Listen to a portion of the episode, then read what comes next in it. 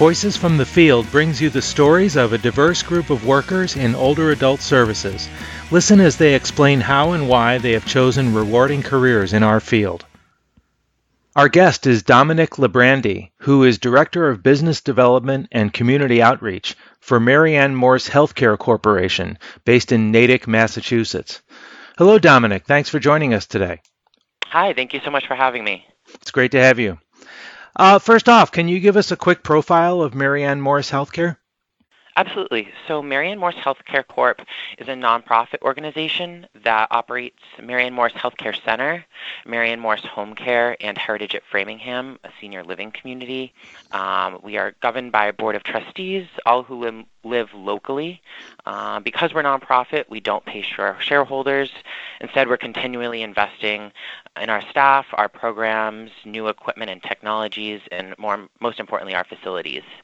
Um, so whether you're a patient in the rehab for a few days or receive services at home or even a resident that lives with us long term, uh, the Mary Ann Morse philosophy will be the same dignity, respect, and compassion. What's your story? How did you first learn about working in older adult services and why did you decide to work in this field?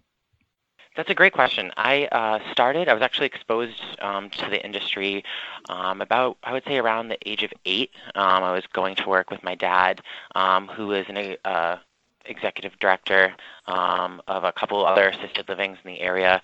Um, and right from there, it just kind of took off. I started volunteering when I was the age of 15. When I was 16, I started working there.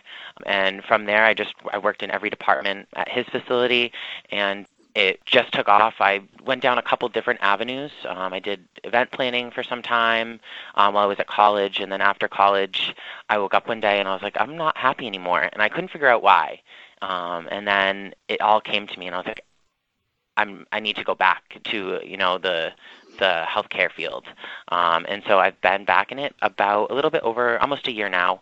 It's the best decision that I made. How do you see your future in this field? For my future, I would definitely say um, I'd like love to be an executive director somewhere. That would be definitely one of my end goals. And then following in my dad's footsteps, now he's the COO of a facility, so I definitely like to see myself um, follow in his shoes. And what are the best parts of your job?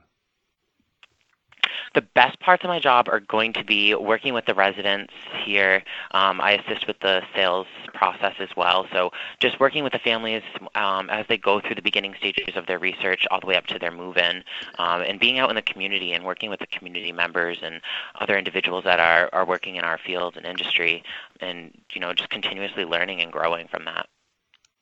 Dominic, thanks for speaking with LeadingAge. Thank you so much for having me. Voices from the Field is ultimately about the jobs of the future. More than 2 million new people will be needed by 2030 just to keep up with the growth of America's aging population. This series is brought to you by the LeadingAge Center for Workforce Solutions. I'm Gene Mitchell, and the center is led by Susan Hildebrandt. Learn more at leadingage.org forward slash workforce.